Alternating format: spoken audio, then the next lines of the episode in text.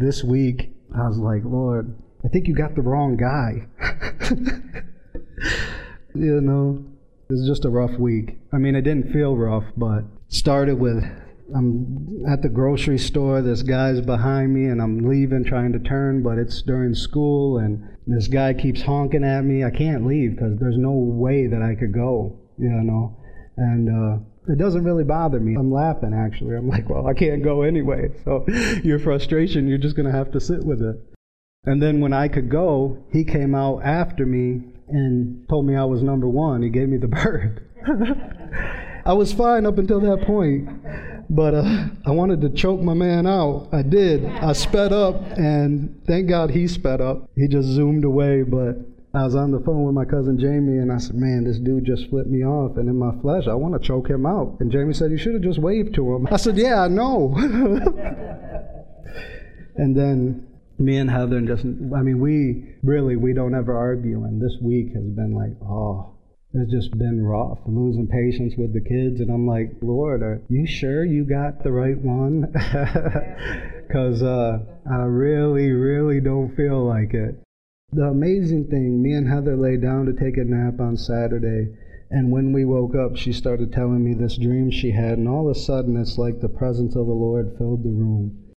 And he just spoke over us. You know, the scripture says to worship the Lord with spiritual songs and hymns, and and I just started just singing a, a song, and I just sat there and praised him and cried like a little baby for his goodness, because it's like we didn't do anything to earn or to deserve that presence. I wouldn't even share that with you, except there's a purpose in it. And the purpose is this is that all that stuff is distractions, trying to get us to identify ourselves to our failures instead of Jesus' success. Amen. You know, when you go through stuff like that, that's the trying of your faith.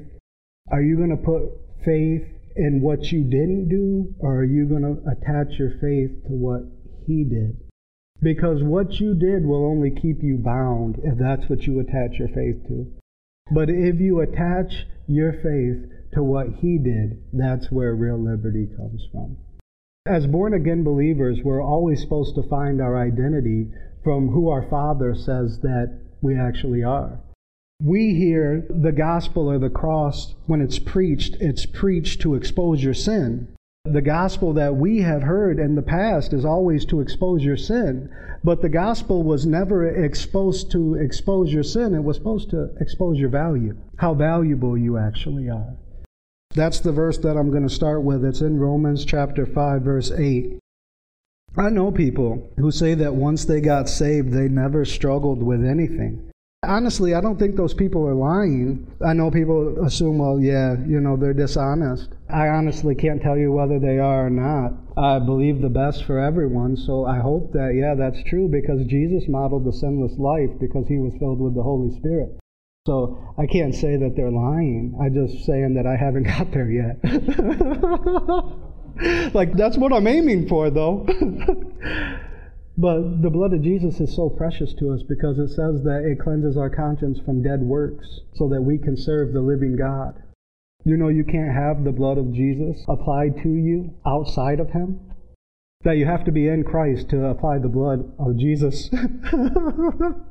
you do. He's talking to saved people. He's not talking to unregenerated people. And I just thank God that, you know, there's a throne that's called literally grace. He named his throne grace because it says that we can come boldly unto the throne of grace. And grace is God's ability to influence our heart, our mind, our will, our emotions to then where it actually reflects in our life. That actually is what grace is. So I can go in my moment of weakness or temptation, and there's a throne called grace where I can find God to help me and it says to actually receive mercy. You only need mercy after you missed it. You don't need mercy when everything's going good. You need mercy after you just blew it.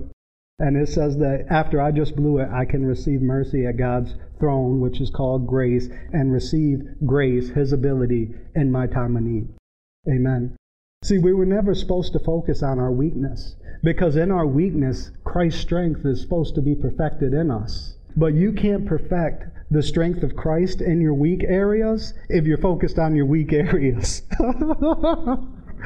it all comes from beholding Him. Amen. That's why the Apostle Paul mastered it when he said, he could have said a hundred things, but he said, This one thing I do. I forget those things which are behind me, and I press on to those things which are before me. And that's what we do. We forget those things that are behind us because looking back will keep us from moving forward. But when we realize that the prize of the high calling is in Christ, not in me, it's in Christ, and I'm there with Him, amen. I'm there with Him, and you're there with Him, amen. And we have to see ourselves in Christ despite what we do or what we don't do. My days of approaching God because I feel like I deserved it or I earned it, those days are done. Like, I don't approach God for anything based upon my own merit anymore. If I have to earn something that Jesus died for, that means that Jesus wasn't enough to get me what I need. And He was. Because the cross doesn't expose our sin, it actually exposes our identity.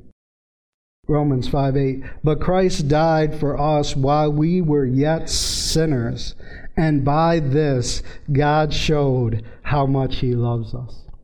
Christ died for us while we were yet sinners. Jesus' death was always meant to show you your value, not your sin, because the blood of Jesus cleanses our conscience from dead works so that we can serve the living God.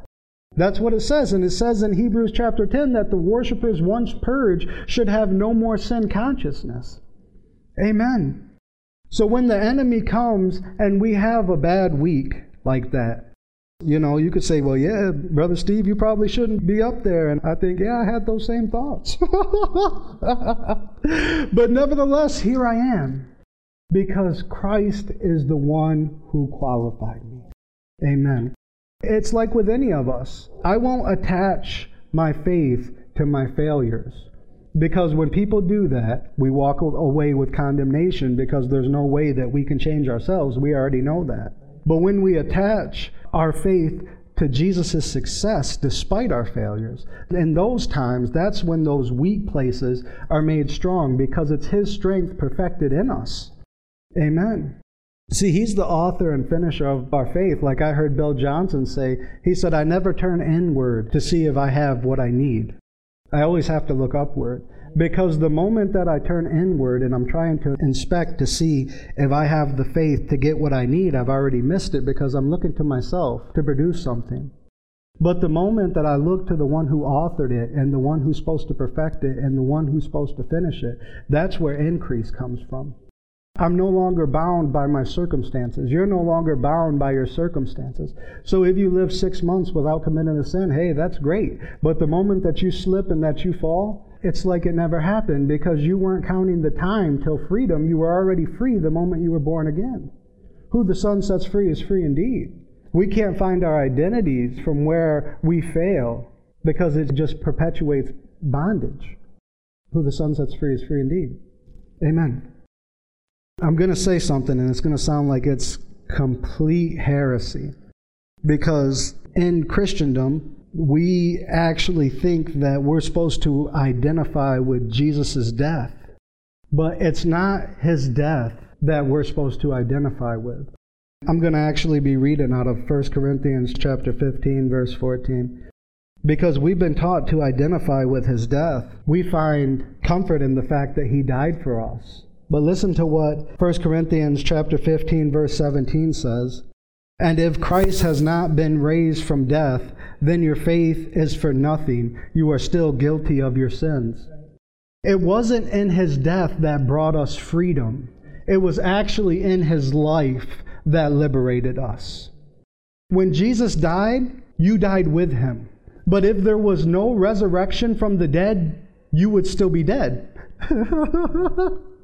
But because when he ascended on high, he led captivity captive, you were part of that captivity that he led captive. And then he gave gifts to men.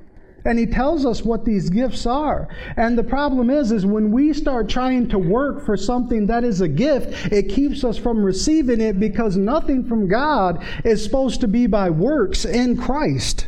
Everything that God wants to give you is supposed to be a gift. And it says in Romans chapter 4 that if you work for something, it can't be given then as a gift, then it has to be pay as work. That's what it actually says. I think it's in verse 3. So the church has been trying to work for gifts that were always supposed to be free. If I came and worked for you, and then at the end of the day you said, when you're done, come and I'm going to give you a gift. If I went in there and you handed me my pay and said, here's your gift, I would be like, I just worked for this. this isn't a gift. Automatically, you would know that there's supposed to be something else than what they gave you that you worked for. Because you can't call a gift something that you earned. The gift of salvation is free. The gifts of the Spirit are free. He gave gifts to men, apostles, evangelists, prophets, teachers, all gifts. And what the body of Christ has been programmed to do is to try to get something from God based upon performance. But that would be work. Then it couldn't be gifts. So anytime we come to God thinking you should because of me, Man, that's a bad place to be in. And I'm sure all of us have been there at one time or another. Because there are works that we do, but not to achieve anything. We're saved unto good works, not because of good works.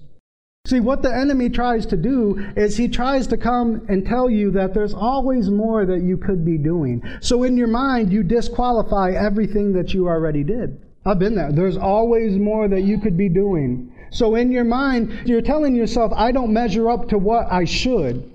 But what standard are you holding yourself accountable to? Do we seek change? Yeah. Do we seek to be better people in Christ? Yeah. But the key word, in Christ.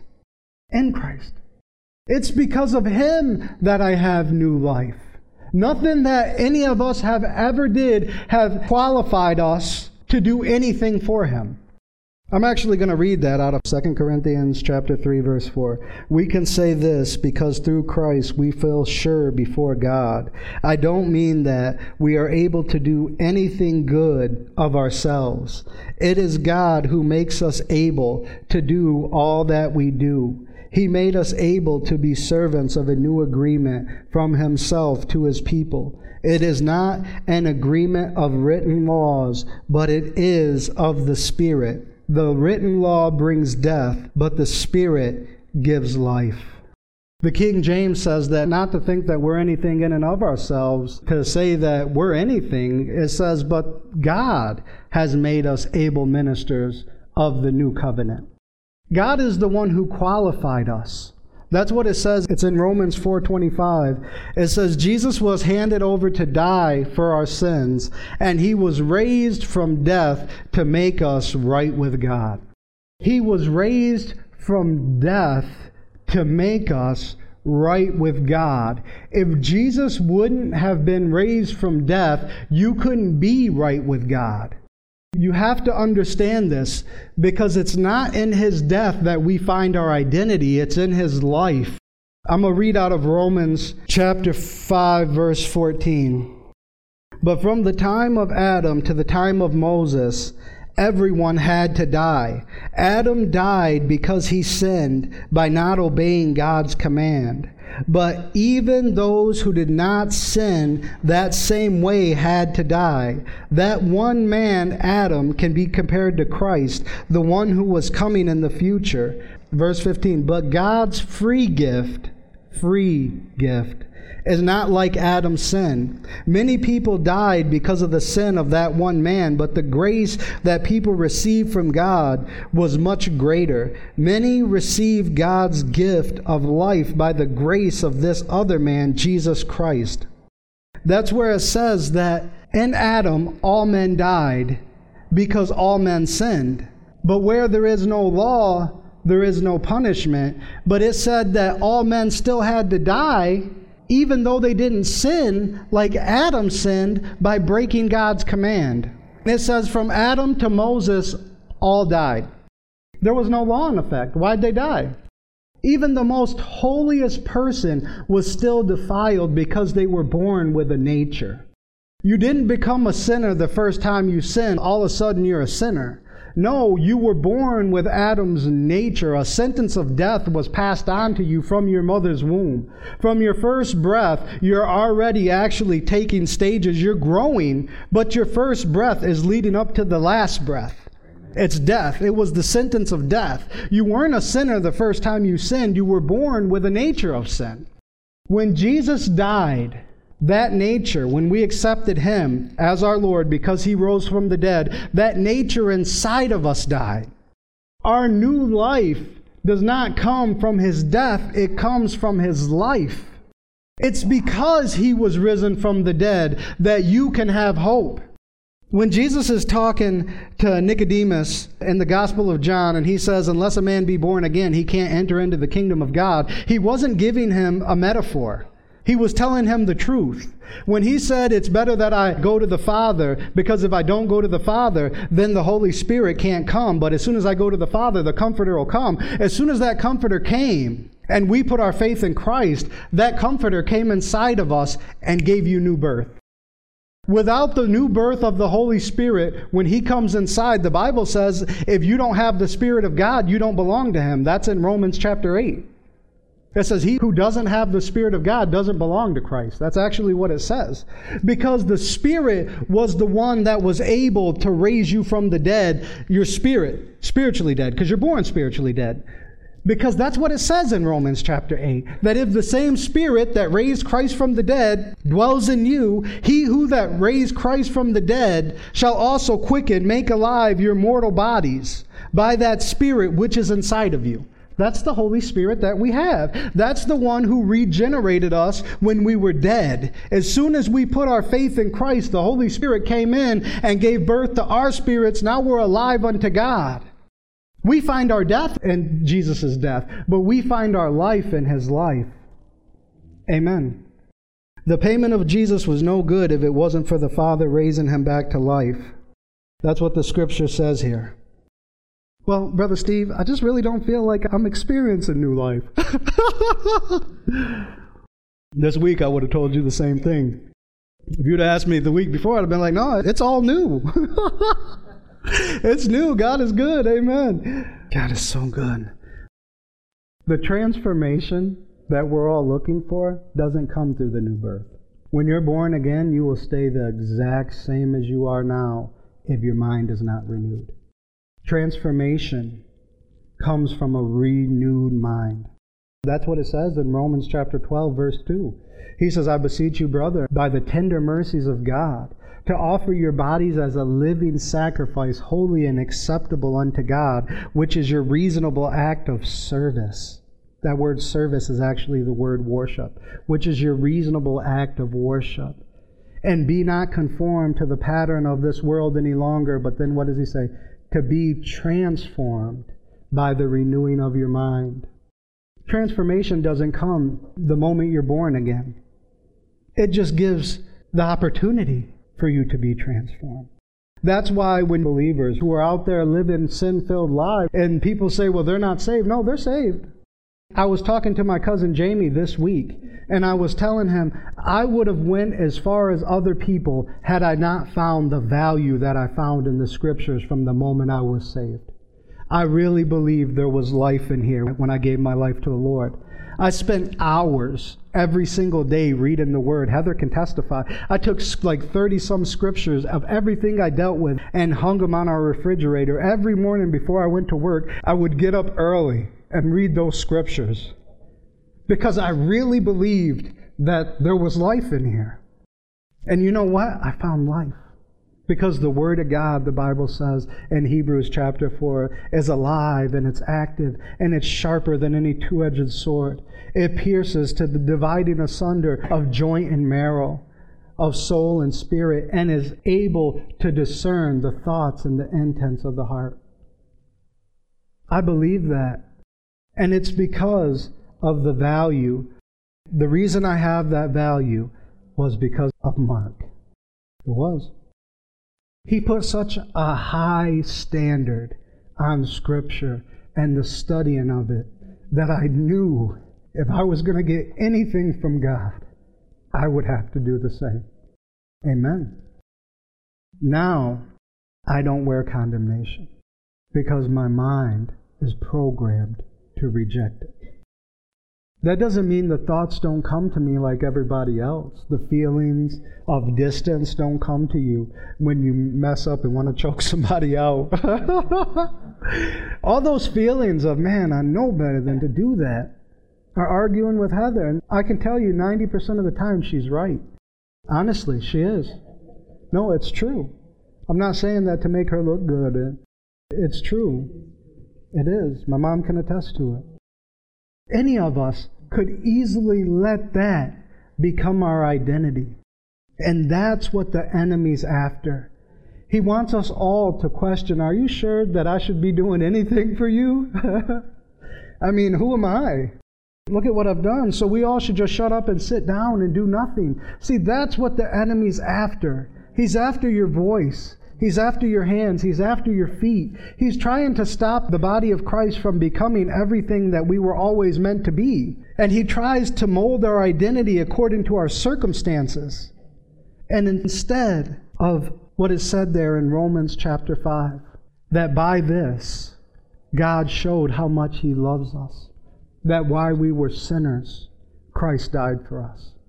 Once we get that truth, condemnation starts to lose its grip.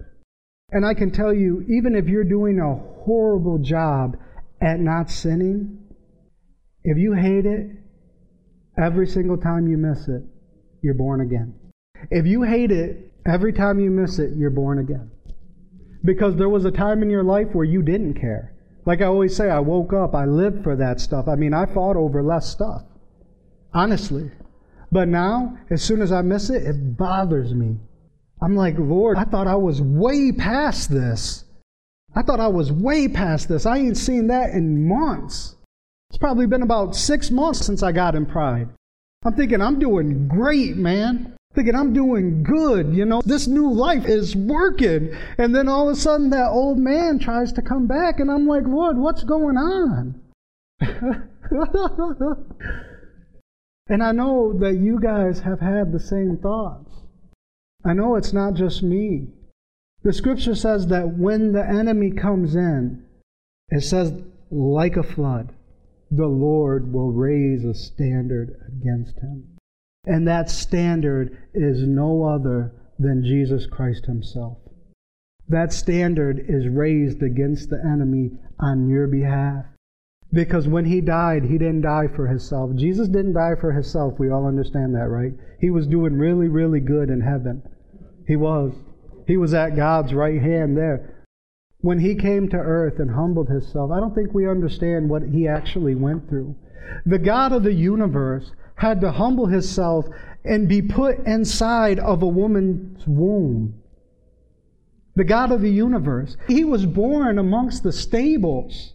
When he came out, his lungs were still trying to learn to breathe. He was crying like any other baby who is uncomfortable. God made himself uncomfortable, but it wasn't for himself. He did it for you. He did it for me. He knew what it was like to be hungry. He put himself in a desert for 40 days without any food. Not for him, for you, for me. It's amazing. He allowed the enemy to come and tempt him. And it wasn't for him, it was for you. Amen. And three times he defeated the temptations of Satan with the Word of God. He defeated him not for him, but for you.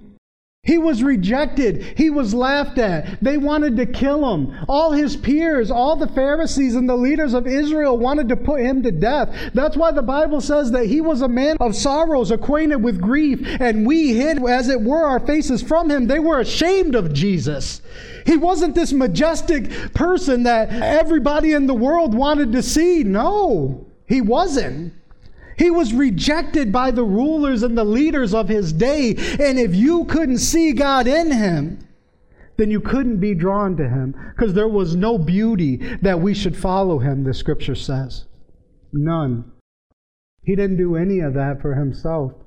When he's in the Garden of Gethsemane and literally blood is pouring out of his pores because his blood pressure is so high from intense pressure of knowing what is about to happen to him. And he's praying, if there's any other way, Father, Take this cup from me, yes. We don't hear the Father's side, but the Father has to be saying there's no other way. I calculated, I ran the math, there's no other way. You're sweating blood. I can imagine what the Father was doing. The Father is seeing his Son go through this torment. He might be in heaven, but you got to understand that God is moved with compassion for his people, unsaved people. This is his Son who subjected himself to come and be born in a curse filled earth. He just left heaven. There's no curse in heaven. Heaven's beautiful. And here you see your son in this agony, and the only thing you can tell him is that I can send 12 legions of angels to destroy the world and set you free. But how then shall the scriptures be fulfilled? Jesus said, I didn't say anything the Father didn't say, and I don't do anything the Father didn't do. And he told Peter, I could presently at this time call 12 legions of angels to destroy the world and set me free. Which means during that garden, the Father would have had to tell him, This is the only way. But if you do it like this, I'm willing to let you. I hate seeing you go through what you're going through right at this moment. Just look at the joy that's been set before you. And he would have had to been looking at those apostles who were sleeping that he had to go and wake three times and say, Can't you stay awake in one hour and pray? Pray lest you fall into temptation. He had to be looking at them. And he went through with it. He let him lock him up. He let him pluck out his beard. He let him hit him with sticks, cover his head with a cloth, punch him, say, Prophesy, who just hit you? He let him scourge him, spit on him, mock him, ridicule him, make him carry his own cross. He let him put him on that cross, a crown of thorns on his head, stand down there and mock them, the rulers, the ones who thought that they were actually doing what God wanted. They were opposing everything God was. He let them stand there and mock them and say, If you're the Son of God, come down from there. You saved others. Can't you save yourself if you're God's Son? He let him do that to the point to where he breathed his last breath and said, It is finished. The payment that was required for sin was finished, but the Father wasn't finished. Three days Jesus lay in that grave. His body, it says that he ascended into the deep. Well, they didn't put him under the ground, they stuck him in a tomb. My own personal beliefs is that Jesus went into the pit of hell and that he took the keys of hell, death, and the grave away from Satan. Because in Revelations chapter 1, he says, Behold, I am he who was dead but now I'm alive and I have the keys of hell, death, and the grave. that third day was such a glorious day. Could you imagine the Father getting ready? It's like final countdown. you know, it's like a big deal in heaven. The Son that man killed, God was about to raise to life. Could you imagine the anticipation of the Father? I can. It moves me when I think about it. Because the beautiful thing is, is that he wasn't even raising the son up just for the son. He was doing it for me, and he was doing it for you.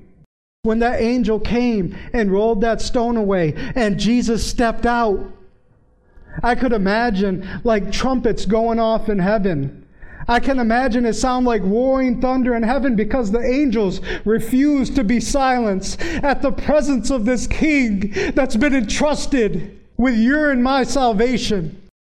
As he rises up and takes his place as a rightful heir of all that God has and sits down at the Father's own right hand. And the Bible says that he's at that place and he ever lives to this very day, at this very moment, this very second. He's interceding to the Father for you on your behalf.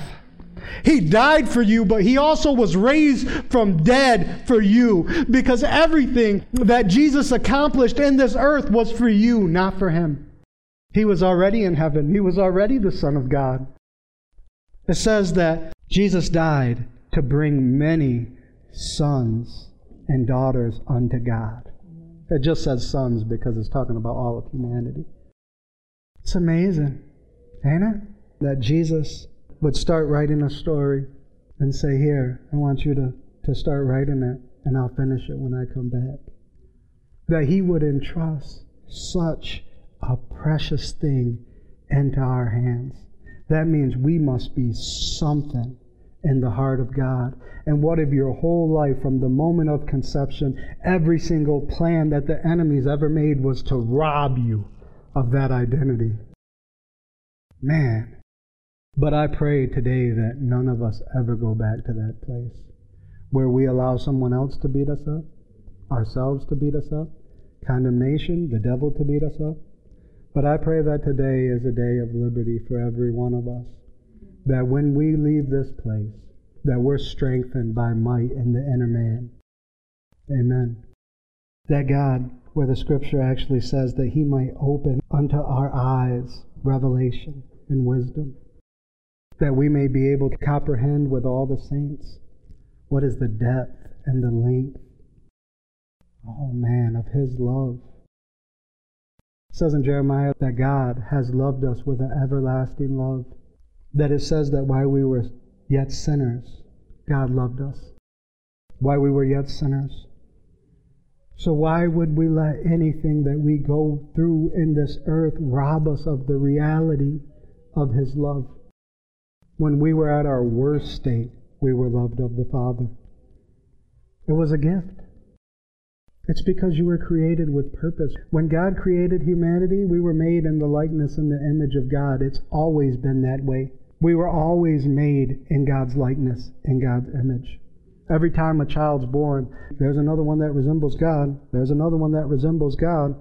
There's another one that resembles God. Why do you think the enemy hates us so much? Because he has to look at what the Father looks like every single day. He has to live on an earth filled with people that look just like God. And what's even worse for him now he has to live looking at people who don't only look like God, but they are like God. They carry His power, His spirit, His might, His dominion, His ability inside of them because the same spirit that is God lives inside of them. It's a bad day for the devil. It is. Amen. Amen. But not for us. Our best days are still ahead. Amen. Amen. Lord Jesus, we just thank you. We thank you for your goodness. We thank you, Lord, that you're always with us. You never leave us or forsake us. I thank you that this revelation of grace, Lord God, impacts not only this church, but the areas around us, that there would be such a revolution of grace that we would no longer be self focused, but that we would be Christ focused, that you would become our identity and everything Lord, that you would just engulf us with the presence of who you are. And I know that the scripture says that as we behold you, we're changed into that same image. So we're asking you for grace, your ability to help us behold you even more than we ever have. We thank you for ever increasing grace, Lord God. Jesus increased in grace. So we thank you, Father, that we increase in who you are. And I thank you that it's your good pleasure to give us the kingdom, that it was your pleasure that you planned and prepared this. So we just thank you for it. We thank you that all of our days are already blessed because the length of our days are held in your hand. And we thank you for that. In Jesus' name, amen.